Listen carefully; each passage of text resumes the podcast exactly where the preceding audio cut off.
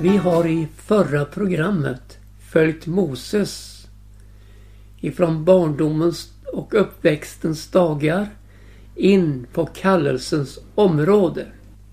Och vi nådde nästan fram till den underbara synen hur en törnbuske stod i full låga utan att förtäras och hur Gud talar till honom. Och där ska vi ta vid idag. Berättelsen fortsätter här i Andra Moseboks tredje kapitel. Och då heter det Moses vaktade fåren och sin svärfader Jetro, prästen i Midjan. Och han drev en gång fåren bortom öknen och kom så till Guds berg Horeb. Där uppenbar sig Herrens ängel för honom i en eldslåga som slog upp ur en buske.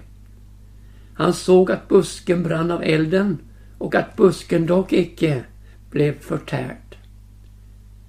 Då tänkte Mose, jag vill gå dit bort och betrakta den underbara synen och se varför busken icke brinner upp.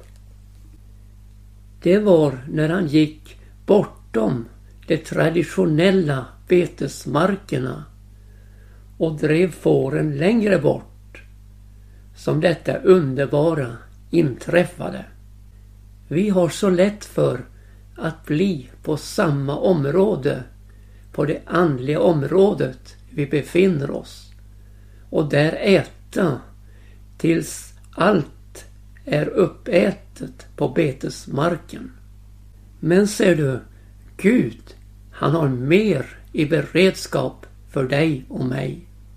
Och därför får vi gå bortom det traditionella och gå, ja just det, Gud i möte. Vi läser vidare. När då Herren såg att han gick åstad för att se ropade Gud till honom ur busken och sa Mose, Mose! Han svarade här är jag. Då sa han Träd icke hit, drag dina skor av dina fötter. Till platsen där du står är helig mark. Och han sa ytterligare Jag är din faders Gud, Abrahams Gud, Isaks Gud och Jakobs Gud. Då skylde Mose sitt ansikte till han fruktade för att se på Gud. Ja, du ser här hur det sker när Mose tar de första stegen bort ifrån det traditionella mot Gud. Då uppenbarar sig Gud för honom redan här i början. Och vi kan ju undra varför får han inte träda närmare busken, den brinnande busken, ja helt tätt på. Tätt på Gud. Jo, man kan inte komma in i Guds närhet oberörd. Utan Gud hade något han ville förmedla till Mose innan han fick kallelsen lagd på sitt hjärta. Och det var just detta, Guds helighet. Det är så viktigt att inse detta, att här trampar vi inte på i våra egna skor, i vår egen vilja, i vår egen framtoning. Utan här gäller det om att dra skorna av fötterna till platsen, ja platsen där vi står inför Gud är helig mark och Gud är helig. Här blir det ett skobyte av det ovanliga slaget. Vi får dra av våra egna skor. Ja, visst. Men så får vi uppleva att vi får ta på oss beredvillighetens skor som fridens evangelium giver. För hur ljuvliga är icke fotstegen av de män som frambär ett gott budskap. När de kommer över bergen med fridens budskap till en ofrid värld. Fylld av ångest och nöd. Ja, fylld av syndens fördärvbringande krafter. För du ska veta, det är inte änglar som får framföra evangeliebudskap. Det är inte änglavingar som gäller, utan det är fotsteg. Där Gud har berett väg. Alltså förutberedda gärningar vilka Gud har berett för att vi ska gå in i dem. Låt oss tänka över hur viktig vår vandring är i detta sammanhang. Vår vandring genom livet. Avvägarna ger avfall från Herren. Medan vandringen på rätta vägar för hans namns skull ger godhet och nåd allenast i alla våra livsdagar. Vi återvänder till Mose. Där vid den brinnande törnbusken och läser så vidare. Och Herren sa Jag har nogsamt sett mitt folks betryck i Egypten och jag har hört hur de ropar över sina plågare. Jag vet vad de måste lida. Därför har jag stigit ned för att rädda dem ur egyptiernas våld och föra dem från det land upp till ett gott och rymligt land, ett land som flyter av mjölk och honung.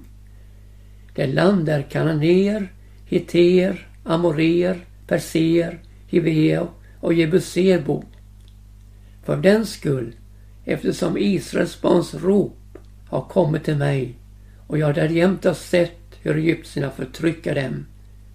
Därför må du nu gå åstad.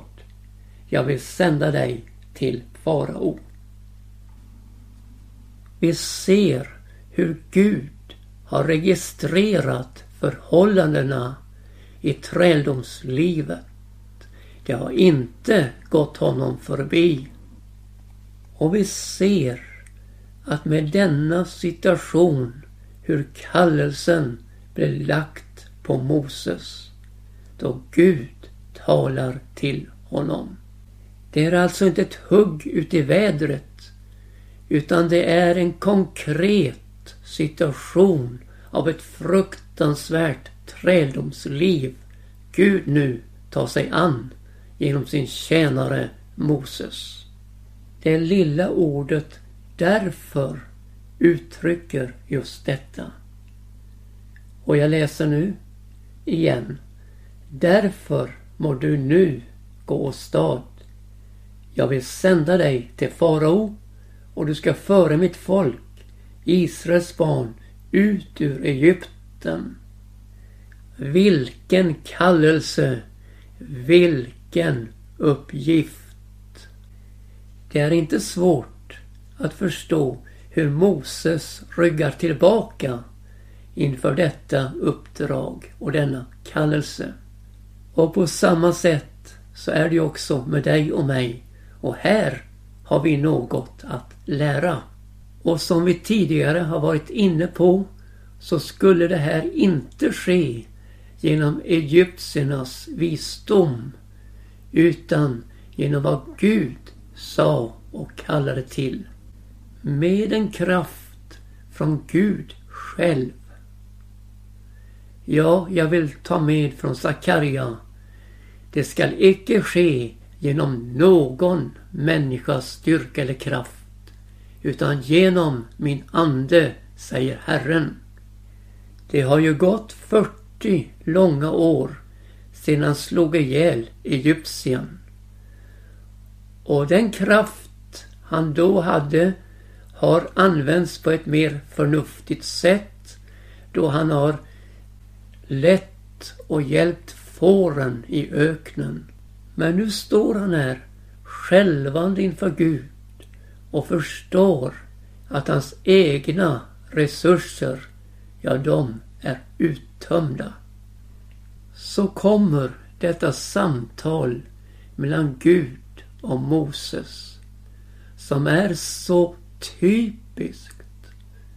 Men inte bara typiskt utan också uttömmande. Där det visar sig våra resurser är förbrukade men Gud, halleluja, har fortfarande all makt i himmel och på jord. Och jag lägger in parentesen här i vår berättelse från missionsbefallningen. Jesus säger Mig är given all makt i himmel och på jord. Gå därför ut. Vi läser vidare. Men Mose sa till Gud Vem är jag att jag skulle gå till farao och att jag skulle föra Israels barn ut ur Egypten? Han svarade Jag vill vara med dig och detta ska vara dig vara tecknet på att det är jag som har sänt dig. När du har fört folket ut ur Egypten skall ni hålla gudstjänst på detta berg. Ja, en sådan garanti att Gud vill vara med oss borde vara nog för alla uppgifter. Men som du vet så har vi protester i vårt inre som måste övervinnas. Samtalet går vidare och Moses säger till Gud När jag nu kommer till Israels barn och säger till dem Edra fäders Gud har sänt mig till er och de frågar mig vad är hans namn? Vad ska jag då svara dem? Gud sa till Mose Jag är den jag är. Och han sa vidare Så ska du säga till Israels barn Jag är har sänt mig till eder. Och Gud sa ytterligare till Mose Så ska du säga till Israels barn Herren, era fäders Gud Abrahams Gud, Isaks Gud och Jakobs Gud har sänt mig till eder. Denna presentation av sig själv som Gud ger Moses är ju helt enorm.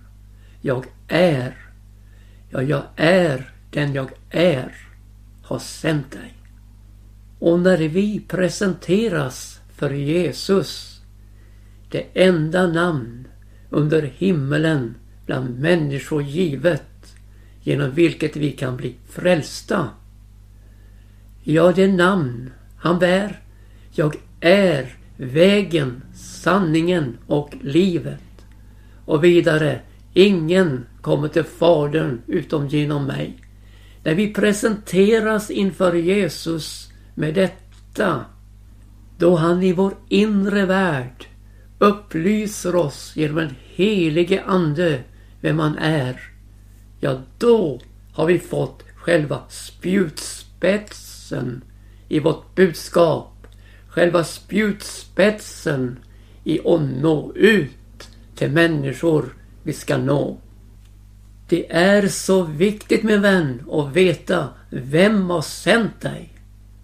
Jo, det har Jesus. Det är han som har sänt dig. Han som sa Gå ut i hela världen och gör alla folk till mina lärjungar. Döp dem i Faderns, Sonens och den helige Andes namn. Lär dem att hålla allt vad jag befallt er. Det är just i detta budskap han framhäver och han säger Se, jag är med er alla dagar inte tidens slut. Du förstår min vän, det finns paralleller i Guds kallelsevärld. Där det gäller om att veta vem har sänt oss? Jo, det har Gud. Jo, det har Jesus. När vi sedan går vidare in i fjärde kapitlet i Andra Mosebok så möter oss hur Mose är skeptisk till om Israeliterna, hebreerna, vill tro på honom. Att Gud verkligen har uppenbarat sig för honom. Ja, detta är en svårighet vi har att kämpa med när vi vill förmedla Guds ord. Det Gud har talat till oss. För visst finns det mottaglighet för alla tvivelaktiga budskap i tiden. Men hör du, vad människan vänder sig emot när vi talar Guds ord. Detta moment måste övervinnas genom Guds stadfästelse av sitt ord. Vi kan möjligtvis övertala men vi kan inte överbevisa. Därför är vi så beroende av den helige Ande när budskapet ska förmedlas. Så det icke sker med ord allenast men med en överbevisning i ande och kraft. Så får vi en dyrbar insikt i det handlingen, Guds handling med sin tjänare vidare visar oss. Och vi läser så vidare. Då sa Herren till honom, vad är det du har i din hand? Han svarade, en stav. Han sa, kasta den på marken. När han då kastade den på marken förvandlades den till en orm och Mose flydde för honom. Men Herren sa till Mose, räck ut din hand och tag honom i skärten. Då räckte han ut sin hand och grep honom och han förvandlades åter till en stav i hans hand. Och Herren sa, så skola de tro att Herren, deras fäders Gud, Abrahams Gud, Isaks Gud och Jakobs Gud har uppenbarat sig för dig. Ja, denna stav, det var ju herdestaven som hade med sig från öknen. Den var så ett med honom att han inte tänkte på det förrän Gud började tala om den. Vad har du i din hand? När detta som var så ett med hans väsen kastas ifrån honom så förvandlades den till en orm som i sina rörelser svingar sig fram i sin framfart. Något man tvingas fly ifrån. Men när Gud säger till honom ta fatt i den så säger han inte ta fatt i huvudet utan han säger ta fatt i stjärten. Och så förvandlades ormen åter till en stav i Mose hand. Vad representerar nu staven? Jo, den representerar Moses och hans förmåga. Vad han själv kunde. Som när den kastas ut blir till en orm. Men som han är får gripa i skärten. Och efter detta blir aldrig mer han själv och hans förmåga huvudsaken i hans tjänande av Gud. För vår egen kraft, styrka och förmåga måste komma i ett rätt läge inför Gud och underordna sig Guds vilja och Guds väg. Och inte minst att han får ta så mycket över i våra liv att han i allt blir ärad. I kallelsens heliga ögonblick står vi där helt utblottade och kastar staven ifrån oss. Men så får vi på Guds befallning åter gripa fatt i den. Men aldrig får den bli saken i våra liv. Med detta kunde Moses förstå och inse, som också du och jag kan, att från den dagen blev Moses stav, Guds stav i Mose hand. Vilken skillnad hör du! Det finns ett fruktansvärt artisteri med specialister och experter på varje område i den kristna världen. Men ack min vän, ack vad lite av ande det finns. Och då blir det så att några få personer uppträder medan församlingen pacificeras och blir bänksittare för att bejubla framträdandet. Men Gud, han vill ju ha oss alla i sin tjänst. På olika områden i en mångfald men med samma mål. Att ära honom. Nu har jag gått så hårt emot den egna förmågan att du tror väl min vän att den ska undanröjas. Men inte så. Den ska underordnas. Och då är det så här att vi får kasta den ifrån oss för att på nytt ta upp den i underordnad betydelse. För det var ju faktiskt så att det var Gud som gav oss förmågan. När han vävde oss i mors liv och gjorde oss till den vi är. Men denna förmåga skulle aldrig användas i oberoende av honom. För det är fortfarande så att allt får liv dit strömmen kommer.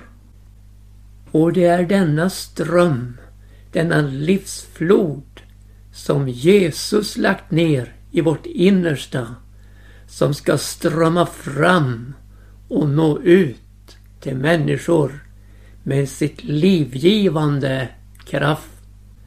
Tänk om vi istället för artisteri och människoförgudning kunde få bli bärare av Guds nådegåvor till förhärligande av honom.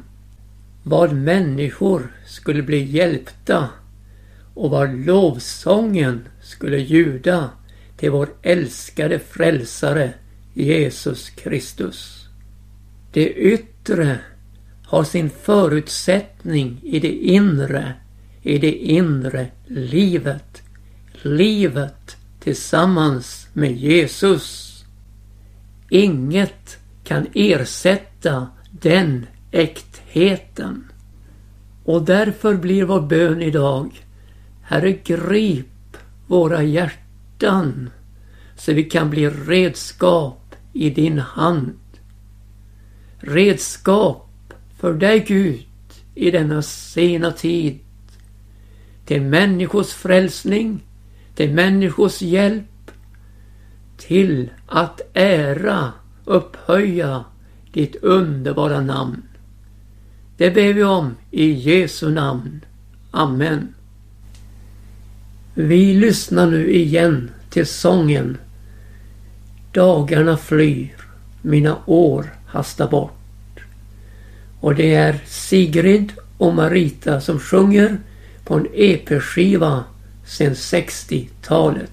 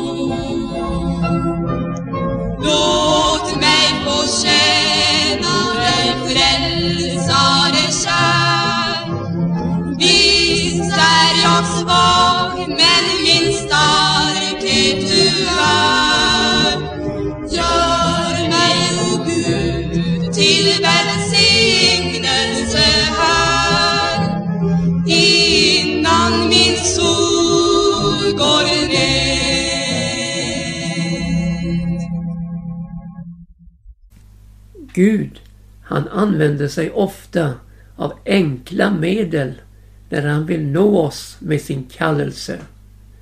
Vi väntar väl märkvärdigheter och eh, olika saker med tecken och under kanske.